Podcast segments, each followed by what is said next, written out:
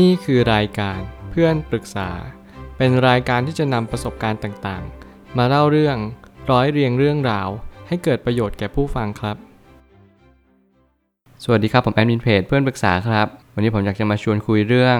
ถ้าเพื่อนเราไปคบกับแฟนเก่า แถมเพื่อนก็ดูเหมือนตีตัวออกห่าง เราทำยังไงดี มีคนมาปรึกษาว่า พี่คะ ถ้าสมมติว่าเพื่อนที่เราสนิทด้วย ไปคุยกับแฟนเก่าเรา และมีทีท่าว่าจะคบกัน แต่เราก็ไม่ได้ว่าอะไร เพราะเราก็ถือว่าอดีตก็คืออดีต แต่ถ้าเพื่อนคนนั้นมีท่าทีเปลี่ยนไปจากเดิม เราควรจะทำยังไงดีคะ เราไม่รู้ว่าเราทำอะไรผิด หรือว่าเราแค่คิดมากไปเองครับพี่คำปรึกษาสั้นๆที่ได้ใจความ ซึ่งมาเป็นคำตอบที่ง่ายมากก็คือ เพื่อนของคุณเขายอมรับว่า อดีตคืออดีตไม่ได้จริง ๆ เขาแตกต่างกับคุณตรงที่ว่าคุณสามารถยอมรับว่าอดีตคืออดีตได้ แต่เขายอมรับไม่ได้ แต่ละคนนั้นไม่เหมือนกัน ผมจึงบอกตลอด แล้วก็ย้ำในรูปแบบเดิมซ้ำๆว่า เราจะต้องไม่ตัดสินใคร ผมเข้าใจดีว่าหลาย ๆ คนอาจจะมีความคิดว่าจริง ๆ ต้องเป็นฉันไม่ใช่เหรอ ที่ไม่โอเคกับการที่มีเพื่อน เป็นแฟนกับแฟนเก่าเรา แต่กลับกันว่าเพื่อนเราอาจจะไม่โอเค ที่มีเราเป็นเพื่อน และเป็นแฟนเก่าแฟนของเขา นั่นคือความหมายที่เริ่มเปลี่ยนบริบทไป แต่แน่นอนไม่ว่าคุณจะอยู่ตรงไหนโพสิชันใดตำแหน่งใด ไม่สำคัญ แล้วเพื่อนคุณจะไปคบกับใคร จะอยู่ตรงไหนก็ไม่สำคัญสำคัญที่ว่า 2 คนเนี่ยคุณกับเพื่อน และจริงๆก็เพิ่มมาอีกหนึ่งคนก็คือแฟนคุณเป็น 3 คนเนี่ยเขามีความคิดยังไง หลายครั้งที่เราอาจจะสับสน อาจจะไม่เข้าใจ แต่นั่นแหละคือคำตอบที่ชัดที่สุดแล้วว่า ทุกครั้งที่มีการเปลี่ยนแปลง ทุกครั้งที่แต่ละคนเดินเกมไม่เหมือนกัน แน่นอนเราอาจจะเป็นคนรักเพื่อน แต่แน่นอนเพื่อนอาจจะเป็นคนที่รักแฟนมากกว่าเพื่อน นั่นคือคำตอบแล้วว่าทำไมบางครั้งเขามีสัญญาณบางสิ่ง ที่ชัดเจนขนาดนี้ แล้วเราควรทำยังไงต่อไป ผมเลยตั้งคำถามขึ้นมาว่า ต้องแยกระหว่าง 2 เรื่องก็คือ เรามีปัญหาหรือว่าเพื่อนเรามีปัญหา แน่นอนว่าเราไม่มีปัญหากับเพื่อนและแฟน เพราะถือว่าอนาคตอะไรก็เกิดขึ้นได้ ผมคิดว่ามันเป็นข้อมูลที่ดีที่สุดที่ผมเคยฟังมา ว่าการที่เรายอมรับอดีต ไม่ได้ไปกีดกันอนาคตของใคร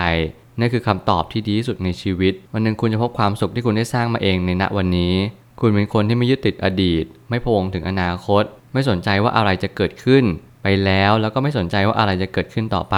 คุณแค่โฟกัสในสิ่งที่คุณทำวันนี้ ในแง่คำพูดเนี่ยผมก็รู้สึกว่าเออ มันโอเคแล้วที่เราจะทำแบบนี้ เพียงแต่ว่าบางครั้ง เราไม่สามารถไปบังคับความรู้สึกใครได้ว่าให้ทุกคนต้องคิดแบบเราบางคนก็อาจจะคิดต่างจากเรา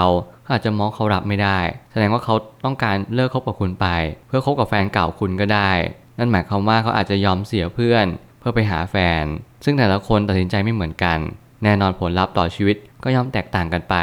กลับมาที่เพื่อนของเราที่อาจจะมีมุมมองว่าแฟนเราตอนนี้เคยเป็นแฟนเก่าของเพื่อนเรา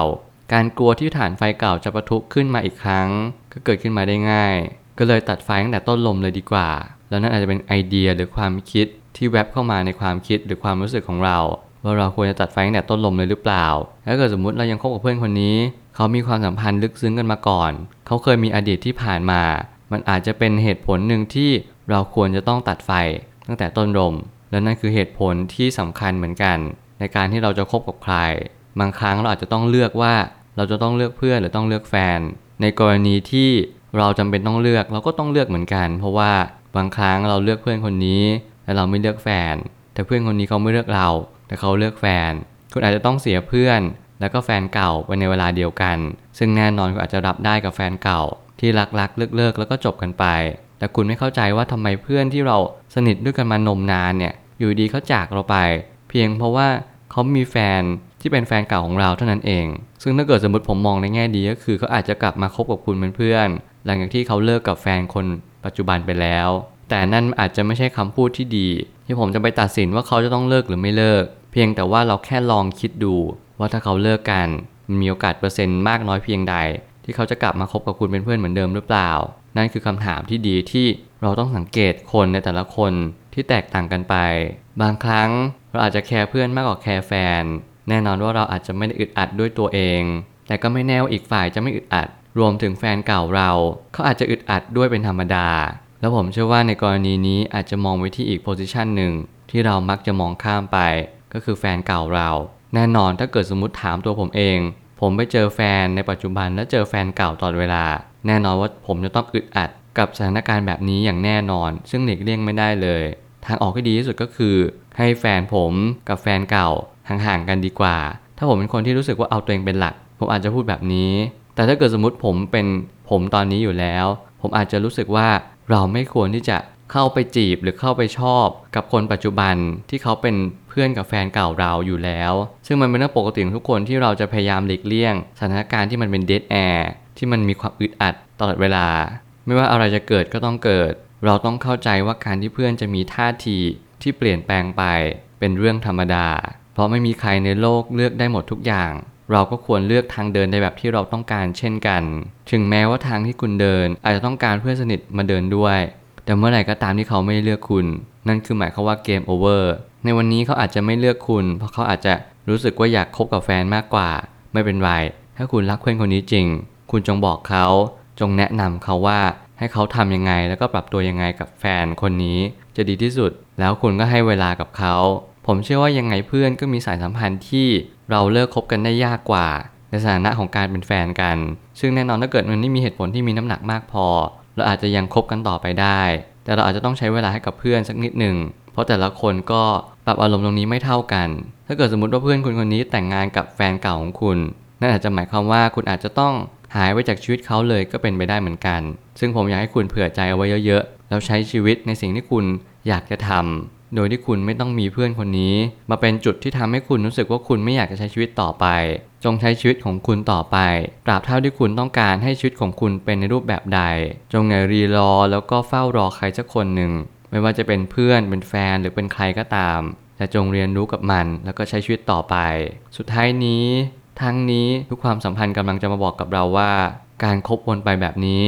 ถ้าหากว่าเพื่อนเรากับแฟนเก่าเราไม่ได้ลงเอยด้วยการแต่งงาน ท้ายที่สุดเราอาจจะพบว่า เราได้เห็นสัจธรรมข้อหนึ่งว่าเป็นเหมือนไม้หลักปักขี้เลน ผมคิดว่าคนโลเลก็คือคนโลเลอยู่วันยังค่ำการที่เรามีเพื่อน แล้วเราไปคบกับแฟน แฟนบางทีเราอาจจะเพิ่งรู้จัก เรายังไม่รู้ด้วยซ้ำว่าเราควรจะไปกับเขาจริง ๆ หรือเปล่า ผมเปรียบเทียบไม้หลักปักขี้เลน มันเป็นสำนวนไทยที่หมายความว่า เป็นคนโลเล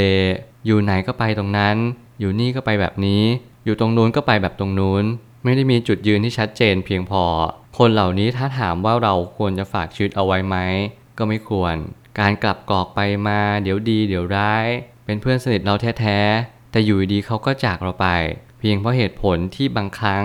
เราก็รู้สึกว่าทำไมมันไม่มาคุยกันก่อนทำไมมันถึงทำแบบนี้ สิ่งเหล่านี้มันเป็นคำถามที่มากมาย ซึ่งผมอยากให้คุณตอบคำถามนั้นได้โดยทันที ถ้าคุณมีความรู้ที่มากเพียงพอ ความรู้นั้นจะมาตอบโจทย์ว่าทำไมและเพราะอะไร เพื่อนเราถึงเปลี่ยนแปลงไปคำตอบมันอยู่ในเรื่องราวนี้ทั้งหมดแล้ว เพียงแต่ว่าเราต้องรู้จักยอมรับความจริง เดินหน้าต่อไป move on ซึ่งการที่ใช้คาว่า move on อาจจะไม่ได้ใช้กับแฟน แต่อาจจะใช้กับเพื่อนที่เขาอยู่ดีก็ห่างกับเราไป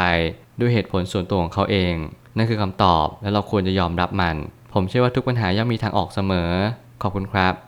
รวมถึงคุณสามารถแชร์ประสบการณ์ ผ่านทาง Facebook Twitter และ YouTube และอย่าลืมติด Hashtag เพื่อนปรึกษาหรือ f r ร e n d t a l k a ด้วยนะครับ